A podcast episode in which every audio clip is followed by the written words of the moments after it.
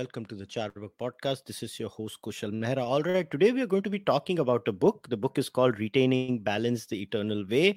And I have with me the author of the book, Dr. M.R. Venkatesh. Now, MR, MRV, and uh, so this is my first question to you before we start discussing the book. You are a man of many avatars, MRV. So now uh, you are author, advocate, chartered accountant. Abhi kya ho? No, no, I'm I'm happy being a advocate. That's my profession. Uh, but genetically, I am an economist. I I have uh, economics is my passion. Now, accounting was because I was forced into it because कुछ तो करना था तो कर लिया professional course तो एक करना था तो कर लिया था of course I could have ended up in IIT also but somewhere my uncle was a chartered accountant. He said that there's a, a good uh, future. So I said, "ठीक है कर लेते That's all. So, so you're just like uh, uh, all those good Indian kids who just followed the advice and uh, took the uh, uh option that was told by the elders. Oh, now, MRV.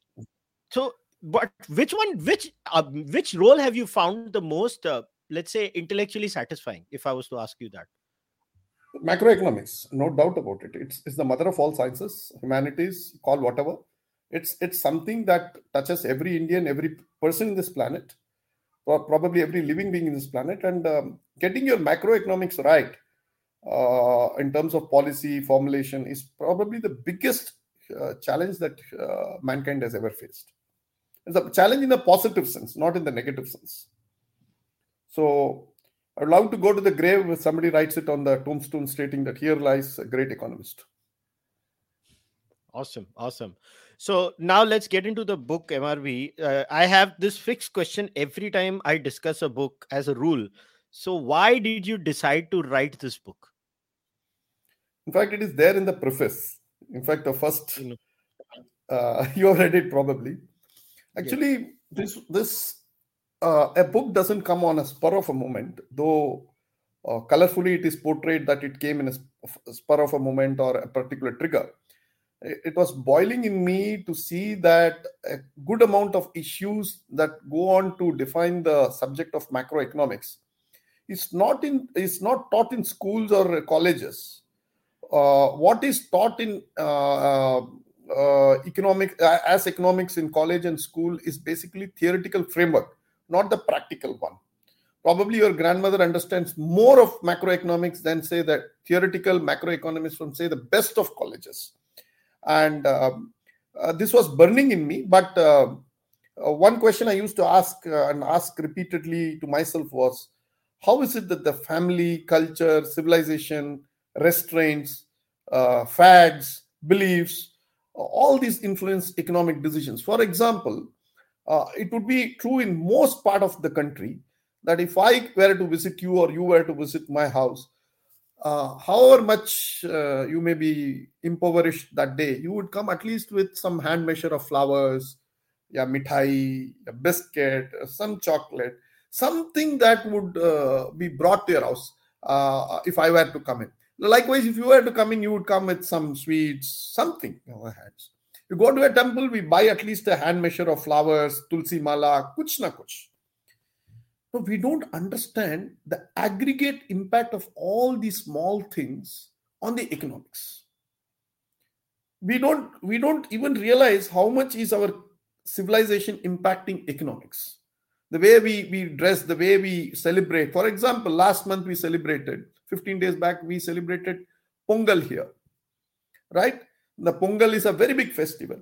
You know, beginning December 15th into the run up till uh, January 15th, corresponding to the month previous to the month of Thai, a huge uh, expenditure were incurred by people buying clothes, buying so many things because Thai is supposed to be the auspicious month. Once uh, Uttarayan starts, now all these things triggers economic. Have you ever heard any any finance minister, any economist saying that these are the triggers of our economics. Diwali makes people spend, uh, people buy. When you buy, that means it's my income. Please understand. It's your your expenditure is my income, and that is why India is recession proof. You, you, you our growth rate may go to three percent, it may go to eight percent, but we have not stagnated and we must thank our civilization our family our culture so i used to always wonder where is it that the missing link is. So till i got one book of 10 great economists. And um, the airport i thought uh, let me look at what they have said about uh, family and civilization and culture. And the book was dedicated to the family members of the author. But strangely after which there is no mention of the word family in the entire book. So so you see the western idea of family western idea of civilization and culture is not related to family in the true and technical sense of the word family and culture in the indian context. But we adopt the economics of the west and and try to do a, a artificial surgery on ourselves and try to see that we are genetically modified goras which we are not. We we run our economy runs in its own way. It, it, it has its own strength. It has its own weaknesses. But you cannot implant the theories of the west into us. So the book is all about civilizational economics understanding it and understanding the impact of civilization and how western idea of, of uh, market driven or state driven both are not working in the indian context and we need to figure out what could be the alternative context. So this is the book that i have uh, thought that this was not there in the public discourse. I thought let me push it and let me see where it goes from here. All right. So in in your book you uh, you have focused on like you begin with the premise that human beings are central to economics right that that's where you start the book with. But the three main arguments that you have presented in the book and if you can correct me if i'm wrong the first one is uh, monogamy. You you place a lot of time on explaining monogamy and how monogamy has built and why if i was to use a technical term it's an evolutionarily stable strategy. It leads to better results over a period of time right? If, if i'm just summarizing what you're trying to say. Yeah. the second was uh, the relationship between the the the family as a unit and how the family as a unit is uh, central to a stable economic system. That was point number 2 that i got which is an uh, follow up of uh, monogamy. And the third was uh, how the the balance between if i if i was to say uh, responsible duties and uh, rights uh, these were the three basic structures that i i found out that were the flow of your book or or have i misunderstood it no, it, it, these are the broad themes which you have probably highlighted, and uh, I, I, there are in the in, in, fact the first few pages I would have said a lot of uh, connect between the man and the woman, society and the individual. There are several layers, but broadly, yes, you can summarize the theme as you have done wonderfully well. So the issue that I I found out is now if I have to talk about family, I have to first define what is a family. Now that took me to a very fundamental question is that when did we evolve from animals to human beings? What is the cutoff date in the history of uh, mankind? Or did, when did mankind really be- begin? And uh, that that was one of the missing pieces in the entire thought process as I was uh, uh discussing this idea about this book, several probably a decade or so. Then I realized that the most important thing is when you develop the idea of family, and family means only monogamous family. Because by and large, most of the animals are having an alpha male and they take multiple females and and the the, the animal life goes on but somewhere down the line our forefathers decided that this is not working well. And they said let us move to a far uh, bigger uh, game plan. Because biologically one boy is delivered for every girl. And or, or something around 105 boys for 100 girls. The marriage market you can't have one boy taking four girls five girls six girls. Then what will happen to the balance three four five uh, boys they will be left without a lady for marriage. That skews the entire marriage market. And and in my theory they they are the fertile uh, product for uh, jihadi uh, terrorism. They they they are the fodder uh, for uh, terrorist activity, criminal activity, and I have supported it with uh, a wide range of literature available in, the higher uh, criminology studies, uh, beginning from something in Canada to various other groups that I have quoted in my book to say that listen, all all of these guys are turning violent primarily because they are not tethered to the idea of family. So principally, I would say that a man for a woman, a woman for a man, in the sense, in let me let me break into Tamil for this, and uh, I would crave the indulgence of your uh, uh audience. ஒருவனுக்கு ஒருத்தி in the sense a man for a woman typifies at Tamil culture. If you say, what is so great about Tamil culture? You know, define Tamil culture in one line, just one line. We say Oruvanukku which is the title of this same book in Tamil.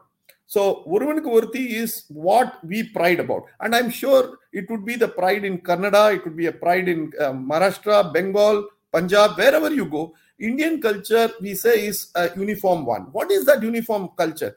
That culture predominantly talks about a man for a lady and if you want to go further religious, you say Maryada Purushottam Ram is the civilizational god who exemplified this idea of a man for a woman.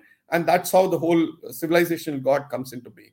So the point here is that a man for a woman reduced sexual competition within our forefathers. And that unleashed a lot of uh, free time.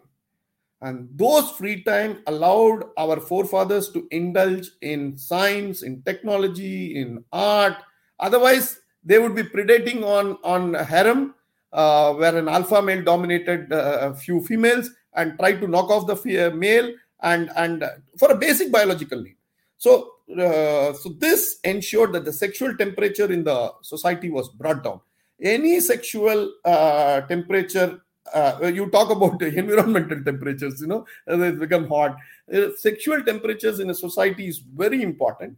And that i thought was very important in bringing down this this uh, arrangement of monogamy or a man for a woman ensured we we were not uh, competing on something which we need not compete and used our focus energies on far more important things. That is where i believe we evolved. uh, somewhere down the line we began evolving as uh, human beings is when when this was uh, legitimized accepted by the society so, so when would do you think is the period when uh, monogamy was legitimized in our society? I'm not talking about the global uh, global society because I find interesting instances, like in the case of Bhagwan Sri Ram. Obviously, uh, he was in a monogamous relationship, but his father was not. Uh, King Dashrath was not. It is quite obvious in the Ramayana.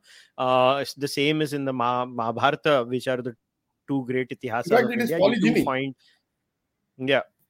So it's exactly so yeah so how do you uh, reconcile um, those uh, those realities also in that sense see see uh, typical of hindu society we laid the benchmark and left it to each individuals to follow. And that is why you never find dashrath as your role model. Dashrath was a great king. Dashrath was phenomenal. But rama was ram rajya and rama maryada purushottam ram is your civilizational god. It is not that you you uh, try to say that uh, you know uh, just because he was not in a monogamous relationship dashratha is not worshipped. No dashratha is respected but who is worshipped the worship uh, you worship lord rama because he brings in a sort of a value system that has sustained over several thousand years that is why maryada purushottam and that is why we have left it to each individual. We see we, ours is not an Abrahamic faith. We say strict do's and don'ts. We are we are absolutely liberal. Even now, you are allowed on this. Of course, the Hindu law may not uh, permit you, but of course, you can convert and uh, practice monogamy, uh, polygamy. Uh, but but uh, my view is very simple that this is the strength and weakness of the Hindu society that you have held a benchmark and left it as a matter between you and your conscience to practice so in that sense like uh, in your book you you say monogamous marriage taught us the importance of civilizational restraints it is these restraints that make society stable and economies functional. Now uh, uh, so eh, so let me flip this around. So what are the restrictions that a polygamous society puts in the real sense? Okay i get uh, people monogamous marriages create functional societies in the sense you have so uh, you you get better time value yeah, to use a, a quote uh, like uh, the the idea of Tupy and Pooley who came up with uh, the time value as in uh, key today progress is happening more and more is because people are achieving the same targets in lesser time. So do you think that's where monogamy also scores over uh, polygamy in that sense are you saying?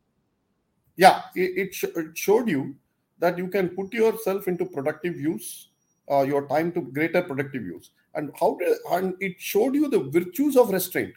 So it must be the look at it around some thousand years five thousand years ago. Somewhere down the line the alpha male gave his right. Alpha male gave up his right and said look i will not uh, pursue polygamy and i will be restrained and i will see to that i will adhere to this code of conduct. Now he could have violated it but he did not. But what happened as a consequence is several of his people started respecting him for putting a code and adhering to that code and this gave what i call quote unquote the virtues of self-restraint. The virtues of self-restraint is the most powerful weapon that the mankind inadvertently realized. These are i don't know whether what followed what. It is very difficult to hypothesize and come about which was the cause and what was the effect. Probably self restraint brought in monogamy or monogamy taught us the virtues of uh, self restraint i wouldn't know. But somewhere down the line these all happened and people started looking at it from a very very uh, uh, I, wouldn't say detailed or there was some great debate like what is happening between you and me right now. But people saw that there were some positive effects and that animal instinct in us took over and taught us that self-restraint leads you to greater development okay now now i want to focus on a very specific line in your book you have said all our economic policies are built on this premise of individual rights uh, such a constitutional arrangement may suit the British or, for that matter, the Americans even today, but cannot be thrust on a nation which has deep rooted civilizational values, especially on individual duties. Now, what has, uh, if you don't mind me asking, what has economics got to do with this? Okay. Now, as I said, uh, to uh, and I answered your first question, where, wherein I said that look, we are not Indians in the true sense. We are Bharatiyas in most of our uh, dealings and understanding of ourselves. We suffer from what I call as um, multiple personality disorder, MPD. We are uh, Indians only when we deal with the state, and we are functional as a Bharatiya even today. Substantial part of it of our country are Bharatiyas, which means we are rooted to our consciousness of duty. Now, Kushal, you come from a totally different uh, state, probably 2000 kilometers from where I stay.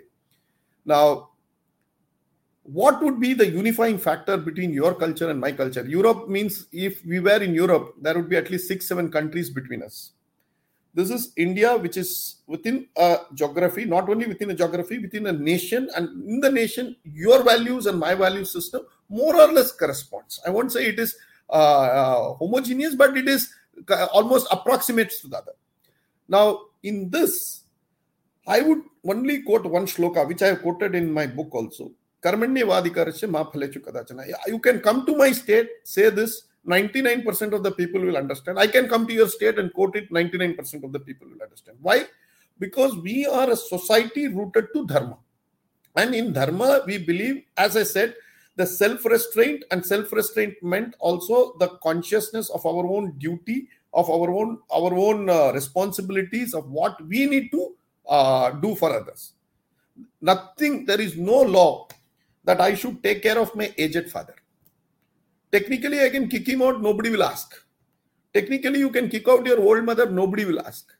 But do we ever in in the sense do we ever realize age of 60 and above people in our uh, in our society and system though may not be economically productive we revere and we ensure that they are they are respected and they are taken care by us. If this were to be shifted to the state at least today we have 8 crore people who are above 75 8 crore people in this country. Now what would be the budget to take care of them at 30000 rupees per month? And what would be the fiscal deficit after that? Now who takes care of that? Okay i may be well off i may take care so i can't say this. But even the most uh, uh, the, the basic uh, strata of the society takes care of their elders. So, what has this got to do with the Constitution? The Constitution talks about fundamental rights in Part 3. Has it ever appreciated that there is a civilization values called fundamental duties? Has it ever decided that you carry on your duties and you carry on your your uh, social responsibilities the way you carry out is a Bharatiya, Bharatiya tradition. The constitution doesn't even cognize about it.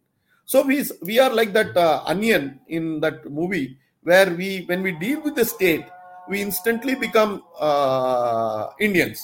We talk about rights. It's a jante nahi mai kon.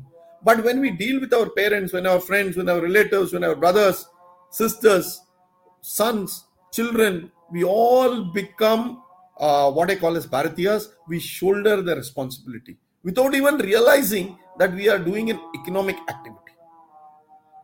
Every time we take care of them, we are doing an economic activity.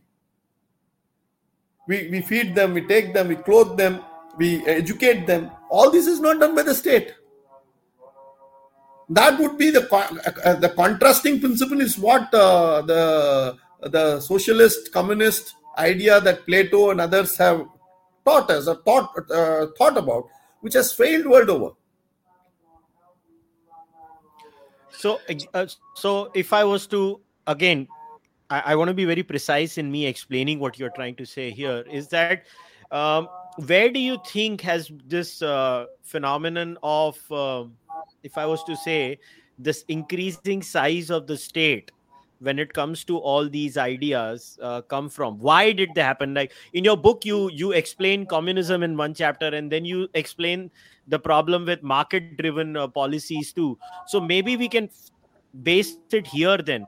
But uh, because uh, like if i was to give you an example right? Let's say a country like italy I think Italy has very similar culture to us too. Europe has many, even Western Europe has many nations where the family is very central to their core idea in that sense. In fact, even in the United States of America, if you go into the conservative belt, there the family is a very central core to their idea. They're fierce individualists, but they also have the concept of family and community. So, so where do you draw the line in that sense? Is what I'm trying to get at.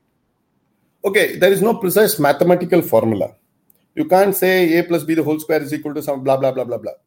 You have to actually come about feeling the stones and crossing the river. You can't say Kushal will feel the stone and MRV will cross the river. In the sense, what is uh, the same West and same America? I have quoted uh, the report of uh, that uh, Moynihan uh, in 1960s who said, "I will." Uh, uh, ensure that the blacks are supported by the state and single mothers are being supported. Look what has happened the complete uh, destruction of family in the black system.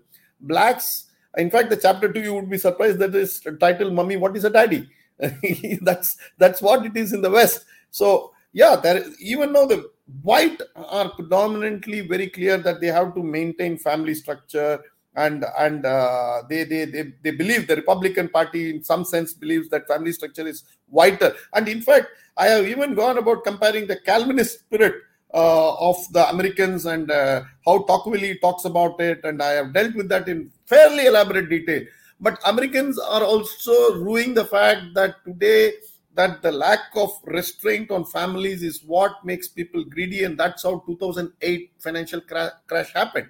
And without the restraint of a family, you know, you you suddenly become that you are a car with only an accelerator without a brake and inevitably, that type of mechanism, that type of con- uh, contraption ends up with an accident. So your family is the brake, your family is also an accelerator. It propels you.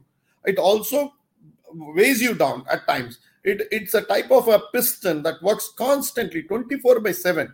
And that is what the micro balancing in a family allows a macroeconomic balance. You cannot have a macroeconomic balance with a society which is not working or it is too lazy to work or it is only functional and everybody becomes a stock market and becomes a gambler and a speculator. Doesn't work like that. Your family will take a risk appetite and say that bacha thero wait wait wait wait don't don't hurry. Things will happen. And that is what ensures the sustainability of a market. Markets are not bad. I am not against the markets. I am against the market without the uh, the, the what shall I say the, the effect of family or shall I say the the sagacious advice of the elders where you are tempered and to act yeah nobody nobody stops you from making money. Uh, everybody wants you to make money but also tempers you cools you down. And if you are not cool the market is not good now this is the key question because this is something that constantly i was asking myself when i was reading your book that how do we temper this? In what sense do we temper this? Because culture is something where um, like you can't legislate it beyond a certain point.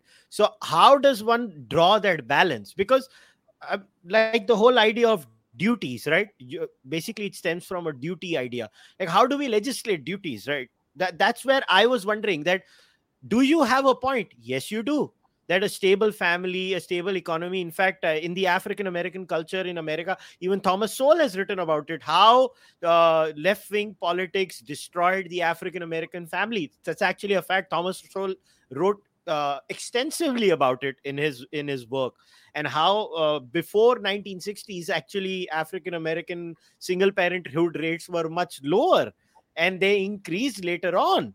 These are all facts and uh, Sowell has laid down those facts in his work. But the point is how do we then solve this problem if culture is such a key ingredient? So i mean how does one uh, draw that fine line then? Because uh, that's something i could not understand okay now why don't you recognize something like this what uh, the mexicans have done which i quoted in my book as the responsibility and duty of the parents to ensure that they educate the child. Instead, what we have said, it is right to education is a fundamental right, and we have inserted an Article 14 capital E. Now, why should we do this? When you have got a child, two adults coming together and get a child, the duty must be on them to see that their child is educated up to standard 12 basic state can take over after that. I, i'm not saying that state should not do state can take after that. But basic education up to standard 12 must be made uh, made your responsibility of parents. If you can get biologically ensure that you get a child you also ensure take the responsibility of uh, of of uh, educating the child. Now these are live examples. These have happened. Now how do you legislate you need not legislate everything you can encourage everything now, how do you encourage? Probably you say that up to rupees 1 lakh of deduction, proviso, whatever, whatever, whatever, to your um, uh, basic income tax plus these deductions on educating your child. You can encourage it by these processes that yes you will put this money onto schools onto colleges yes you will get a basic deduction I, I, you can have a number of things that you are trying to do now, basic deduction that you are trying to give in your income tax is just peanuts to take care of your in a family of four or five, uh, where two adults or three adults are there with two children. In the modern day context, you are invariably keeping people in below the poverty line or what you hypothetically call as the middle class line. You eh, eh, eh, you draw the line fairly high up and say that up to 20 lakhs I will not tax you. This this is a very simple thing. You, ta- I'm not one who takes an extreme rightist position and says abolish income tax. No, you give the the the rights to people to take care of their family by not interfering in their family, by taking the money out of the family, and saying that I will do this yojana, that yojana. And remember, all yojanas are bojanas for somebody. So this this is not uh, helping people.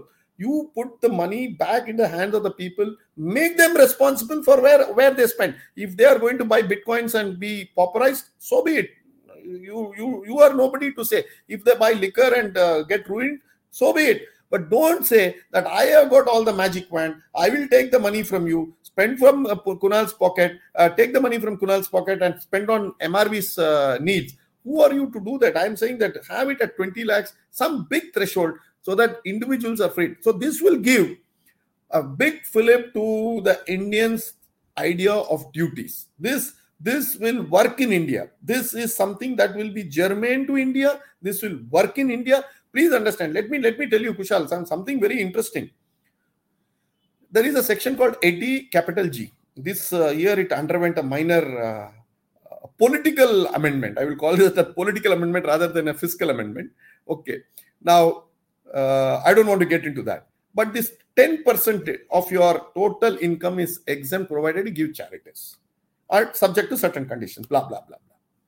Now, supposing you donate 100% of your income, it is still capped at 10%. Why is it that it is capped at 10%? Because the 1961 Act says it is 19 uh, follows the 1917 uh, Act or something. Then why does the that act says that it should be 10%? Because the British say so. Why does the British Act say so? Because under the Christian law, 10% of donation has to be given of your total income to be a true Christian. No, you can re- trace your entire responsibility to being limited to 10% because that satisfies the Christian law. You are not satisfied. In fact, there are several people who want to donate much, much more on these type of things. And many of us do, but we do after paying taxes also. So what I'm saying is that you you still have all these checks and balances. You can give some incentive. You can tweak these uh, laws. You can still make it India centric rather than British centric or American centric or French centric. All right. So if if I was to understand the incentivization of even if we have say welfare programs which is basically an incentivization in some sense or the other or encouraging people let's say so you know in for example japan has this uh, long standing uh, movement where they encourage their citizenry to have babies and they they support the state supports you when you tend to have babies in multiple ways for example it is based on uh, a certain conception of uh, how a society should be so what uh, if i'm understanding you right what you're saying is that when you legislate it should be based on your own cultural sensibilities, not the sensibilities of the United States of America. Have I gotten it right? Not only United States. In fact, the entire my next book, which is coming out, which I am penning right now, which is Discovery of Bharat, is on the challenge that the entire constitution was under the influence of the Western Christian uh, thoughts and beliefs. It has nothing to do with India, Indian civilization, Hindu civilization, Indic uh, ideas, policies, programs. It is completely deracinated, dry as a dust uh, Christendom subject. So, my view is that yes, we should make the laws. It is not that we should close down all laws. We should have laws, but this should encourage Indic Indian Renaissance, Indian civilization. That is why we fought for uh, your uh, independence. We did not get independence to have British laws and American uh, uh ideas flowing through our uh, jurisprudence. Acha, but I want to ask. So, how is your idea? Look, it when I was listening to you, it sounds a lot like, let's say, something. I'm not saying a hardcore anarcho-capitalist, but even a uh, you know a, a, a lapsed libertarian or a person who is slightly libertarian would also say, you know, at the end of the day, people should be left alone. The government should not be involved in many activities. So, how is the libertarian concept then different from this? The libertarian concept finally interferes in your bedroom.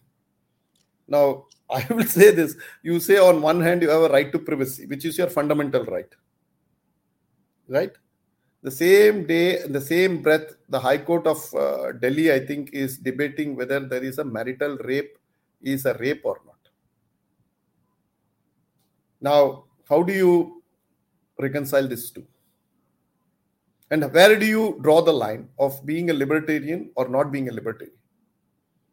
Now, the question is that you should have an underlying philosophy. The man and the woman knows best for their family. The man and the woman would do what it takes for rearing up their child. You assist them with tax incentives. You give them tax breaks. You, you be like an emergency lamp, sit back and watch them growing up. You step in only when the family breaks but today you step in to break the family. You are your your uh, laws are created at every stage that you would try to interfere in every single person's uh, every endeavor in life.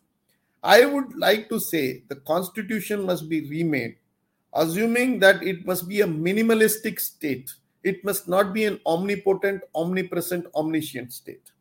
And this idea that we are to have a very large interfering state comes from uh, Thomas Hobbes and others, who say in Leviathan that look, here is a, cent- a bunch of brutes, bunch of people who would not be in any position to mind their own business, and we need an external force. And that external force is the state. In fact, the entire Christendom, you take Karl Marx, you take uh, uh, Richard Dawkins, you take uh, Thomas Smith, uh, Adam Smith, sorry, uh, then you take uh, anybody, Thomas Hobbes, anybody, they always talk about an external agent. And they talk about an external agent because man is born sinner according to Christian beliefs. And only you you you may be born, uh, you may be the Pope, but unless you are redeemed by Christ, Kunal, you, Kushal, you cannot be having the salvation. In fact, it is exactly the opposite here. It is only through the realization of self you elevate yourself. So it is a contrasting civilizational values that is being present. One is born sinner, and another is one where the self looks at redemption. And this is the clash of ideas which has permeated in the entire branch of humanities, all over.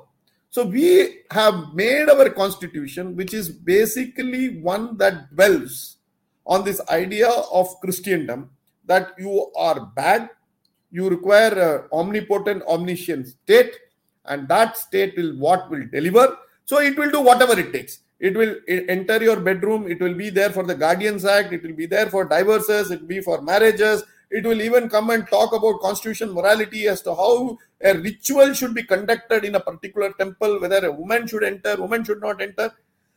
I, had hoti hai. There must be a limit to where the state is. And you call this a libertarian constitution. And you are entered in every damn sphere of my life. And in oh, I the process, I don't think the Indian one is libertarian. I agree with you no no world over you world over they may they may see world over you should never compare because we are one sixth of humanity and we have our own sensibilities but having said this i am saying that we have modeled ourselves significantly on the west and the ideas of the constitution are borrowed significantly from the west and that mm. west is not a west as a civilization it is christendom in action mm. Now again it all comes down to I, I want to read this uh, excerpt from your book where you say more importantly responsibility is the bedrock of discipline be it at the individual the national or the international level. When a society is built purely on individual rights as the american society has been it encourages indiscipline. Oddly this is called progressive economics by the left and their partners in perfidy the liberals. Of course individual rights have a place in a society but cannot be paramount nor can it be absolute. We need to set the precise balance between individual rights and duties. Now this is where mrv a person like me would start getting alarm bells. Like what duties? Like uh, what if i don't agree on those duties? Will the state force me to do those duties? no no would you are so, did, did, was your, no one minute. Was your consent taken on fundamental rights? Did you agree on all the fundamental rights?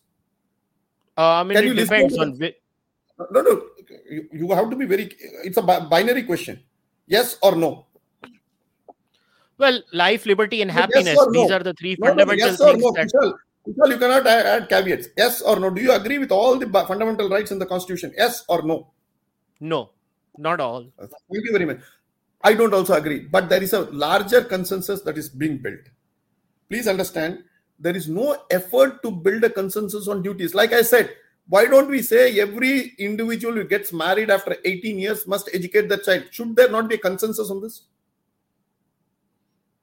Well yeah depends on how you define educating their children. No you can have now you are adding caveats. Now you say that okay up to sixth standard you may say eighth standard somebody may say 12th standard. That's a matter of uh, you know aligning your policy. But don't you think you have got a child and is it not your responsibility to bring up and educate it, educate him or her Basic question. Definitely. Yeah, that's the point. Again, Once, educating. When we talk about this. educating, Kushal, we can nuance this, we should. We should. Yeah. Right. But where is the debate even on this? Now we have started a debate that whether it is six standard or eight standard, my job is done. My job is I done the moment. Sorry, please go ahead. No, no. So what I was saying is, I actually agree with you on the duties bit. The only place where I get jittery is when the state tells me to do it. Uh, any functioning society, like to say, like I, I don't see individualism bleeding indiscipline. I mean, we've all traveled. I've lived in the West. I don't see that society as an indisciplined society. To be very honest, I, I personally don't see. It. Okay, on economics, I, I get it. And see, you your uh, our our understanding of the west predominantly is from the idea of uh, the whites and the successful whites. Have you ever taken into account what is it to be a black in america? I have written about it in great detail in chapter 2 and I, I, I and i have taken i have taken a dipstick survey in the sense i cannot be writing about this book is not about blacks in america. The hmm. discipline once it is lost it has tended i think they have spent 22 trillion dollars in the last 60 years in ensuring black uh, uh, shall i say some welfare schemes for the blacks. 22 trillion dollars. And what has happened? Black families are broken and they are they are becoming a huge burden on the west. Now what does it happen the far in the sense i have, I have, I have even quoted one school in massachusetts where uh, high school children were going to the na- neighborhood uh, primary health uh, center to test for whether they were pregnant or not. High school, age 14, 15. Now, uh, the director, I think, called up the principal and said, Look, there is a huge amount of guys, girls coming in, which is more than normal. Please see what is happening. And believe me, in that school, there was a condom vending machine. Okay. 10 standard 9 standard students having a condom machine going more to the neighborhood uh, health center for pregnancy tests alarm bells were rung parents were called in a, an investigation found out that there was a pregnancy pact among girl students to see who gets pregnant first now kushal answer this question the best of metros में ये क्या हो सकता है India में शायद हो रहा होगा शायद हो रहा होगा but you cannot have this as a benchmark. It may be an exception. It may be something that you would not thump up your chest and say, My girl has got pregnant today. Congratulations. I don't know who the father of that boy is. Nobody will say this. Okay. Why? Because we believe that our value systems are more uh, calibrated and judged by our neighbors rather than by ourselves because we value the society more than ourselves Whereas in America, if the girl were even questioned by the father or the mother, she would dial 911 and say parental coercion on me, and the father and mother would get arrested. Now, see how effectively a state has interfered in the family functioning and it is destroying the family. This is one example I laid out in, in my book. I dealt with this subject very heavily. And this was my article in Rediff probably in 2008 or 9 as soon as this uh, Uh, came to public knowledge. Now, why I'm saying this is that the state has definitely a role. State is not something that you don't have to do, but there is also a duty function, which probably, as I said, doesn't lend itself to, into mathematical formulations or probably does not satisfy the, the keen thinker that you are. But you will see that there is also a vacuum in several gray areas, which is to be mapped discussed probably i don't have an answer. That is why you in fact several times people ask me why the cover of the book is fuzzy. It is not crystal clear or it is not i said certain times my vision is not clear. That is why the nataraja is so blurred. That, that you don't have a precise answer.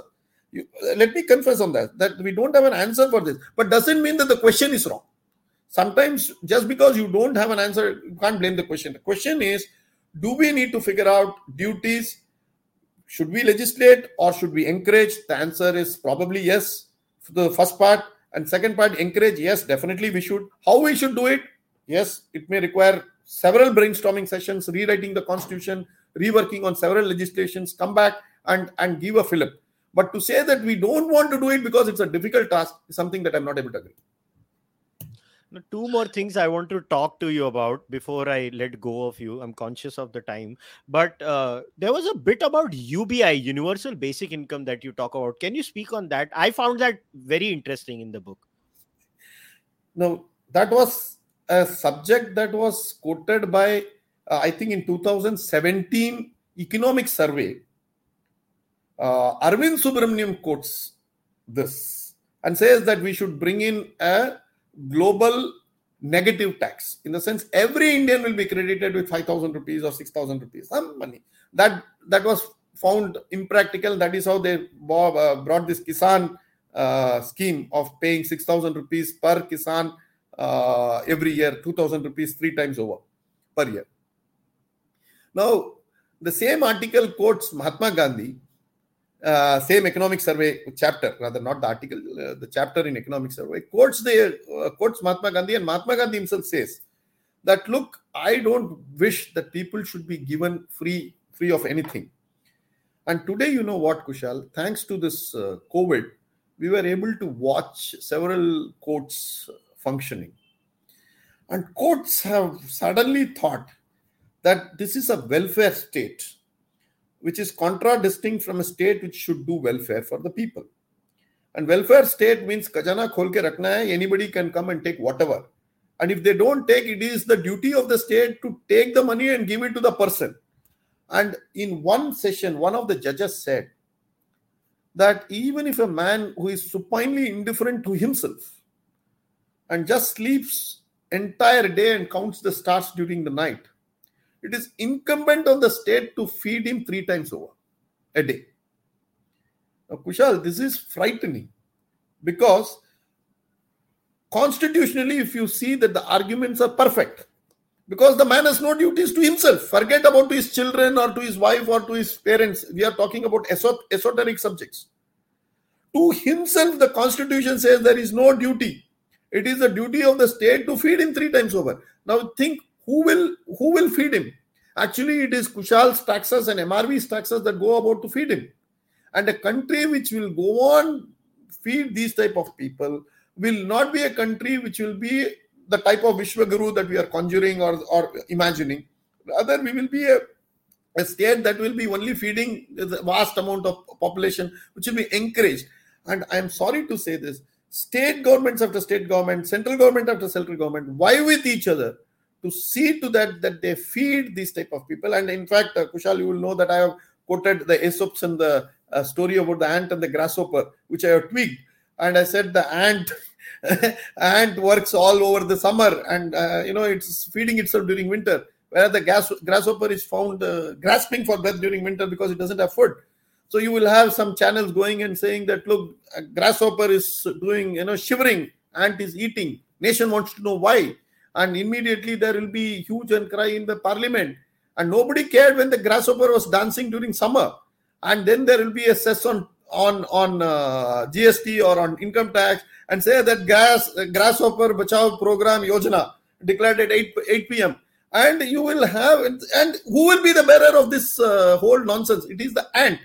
And i quoted it and said successive generations of ants finding it too difficult that they will quit this country and in search of a, a, pasture where they are not taxed for the sins of others. You tax me for myself. I have no problem.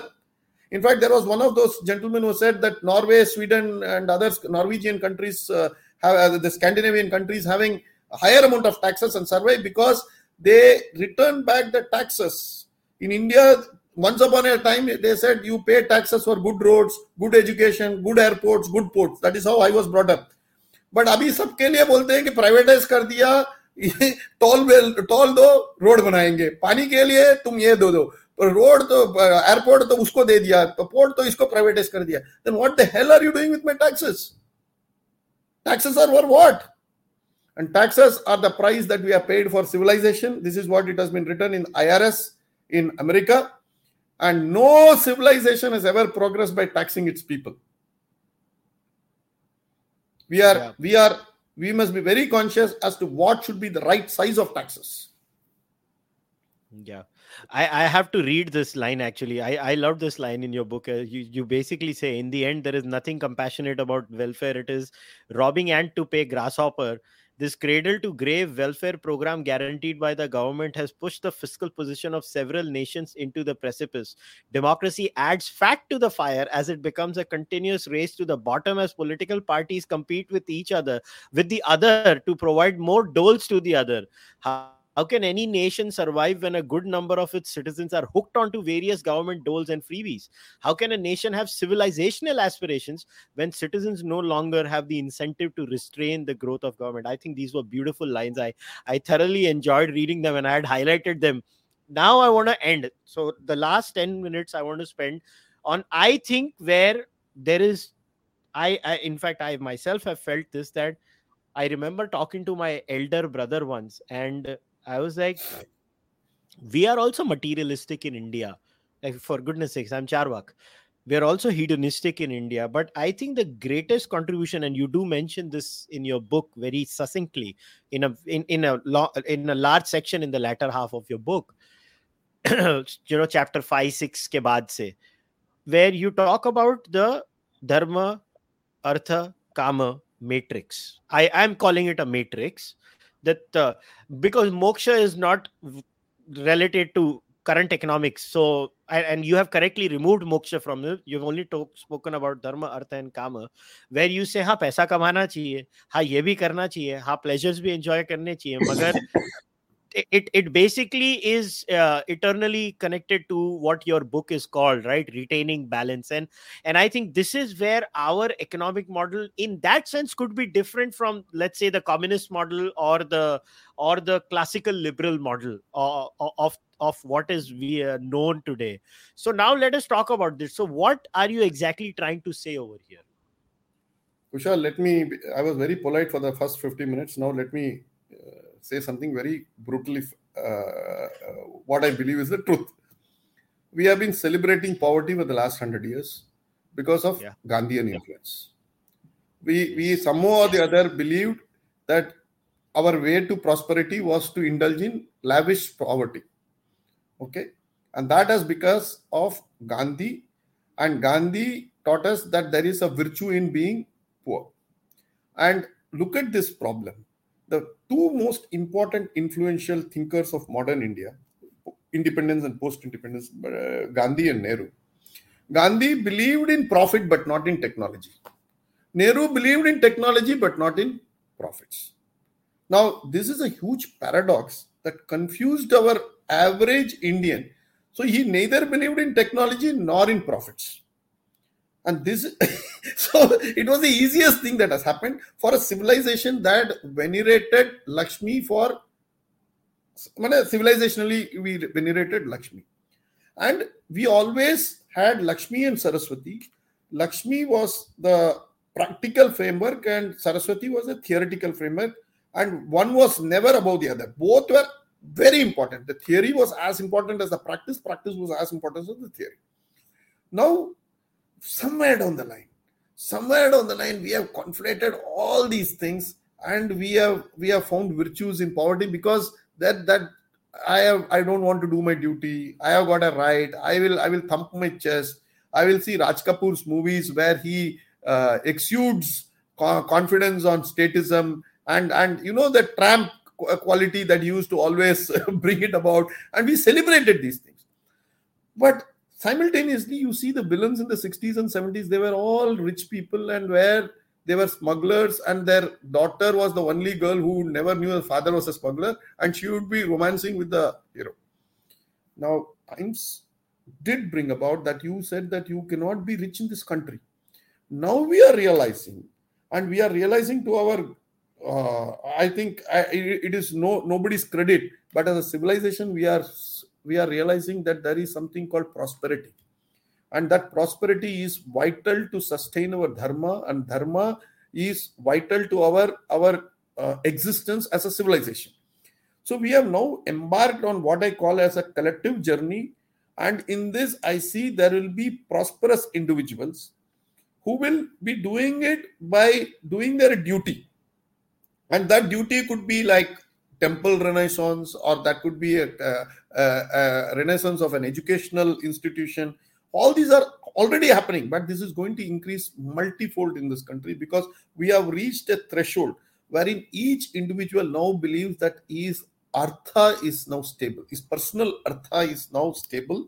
And that we have crossed because we have crossed around $3 trillion of uh, size in the economy. Probably in the next few years, we will be crossing four, four and a half, five. At that, this is the time where I see that individuals will believe that our system of maintaining family, joint family is so important to us that would make us so productive and economically competitive to the rest of the world that the world will start looking at our economic model. Believe me, this is going to happen. But unfortunately, we don't have a theoretical framework, we don't have scholars, we don't have people, we don't have universities, societies talking about this. We don't have Indian economic model. Kya hai? nobody knows what it is. Indian economic model. Can you write a few hundred words on Indian economic model? India, India growing, growing economy, developing economy. इतने इससे बाद we stop at that. But we are an economy which has an inbuilt productive and a cutting edge to defeat the rest of the world thanks to our family system. Believe me, this is going to be the mantra the world is going to follow and say probably whenever it's going to uh, awake and arise but today we have this functional model and we are going to be the model for the rest of the world. It is not that we are going to be Vishwaguru just like that. If we have to be a Vishwaguru, we have to stand on our legs, demonstrate that we are successful. Why we are successful? Because we have civilization, cultural values. And what are these? These are time tested ones, beginning from monogamy, beginning from family values, beginning from duties, beginning from having an residual state, which is what I argue, and not an omnipotent state we have a residual state and the residual state only comes in when it's like an emergency lamp. It doesn't work on all times but it comes. It comes whenever there is a failure puts things in order and then goes away. And that is what is required in the indian context not this model of omnipotent omniscient state that we have uh, drawn about. I think it's time to redraw the constitution relook at the uh, word called socialism. In fact we have concentrated too heavily on this word called secularism without understanding the damage socialism has done to our body polity. We need to get rid of this socialism and we also need to look at a macroeconomic framework which will reflect the civilizational value. And importantly, we must learn to celebrate prosperity. Fair enough. Uh, before before we wrap today's discussion, MRV, anything else you wanted to talk about? Any future projects you wanted to talk about? Yeah, writing this uh, book on discovery of Bharat. Uh, so it will be not discovery of India as Pandit Nehru did. It will be discovery of Bharat. So it is just basically beginning uh, on the uh, Constitutional Assembly debates and uh, finding out how we lost ourselves. In fact, uh, till 1945-46, the clarion call or the pseudonym for uh, independence was Ramarajya Mm-hmm. people never said socialist so uh, democratic uh, republic denge people said hum ram rajya denge and when it came to writing the constitution it became socialist secular democratic republic. So what did we lose in those 2 3 years? Uh, i think um, question was posed to mahatma gandhi also what is happening? A poor man he had become uh, politically irrelevant by 1945 and uh, uh, and gandhiji was not even considered or consulted and great minds like Savarkar or Aurobindo or, or many of those stalwarts of those times were not even participating in this uh, Constituent Assembly debate. And those who did were voicing their um, um, dissent in the most uh, uh, timid fashion. Consequently, we had a constitution which looked at uh, Ireland, at Britain, at America, at France, at Italy, at uh, various other countries.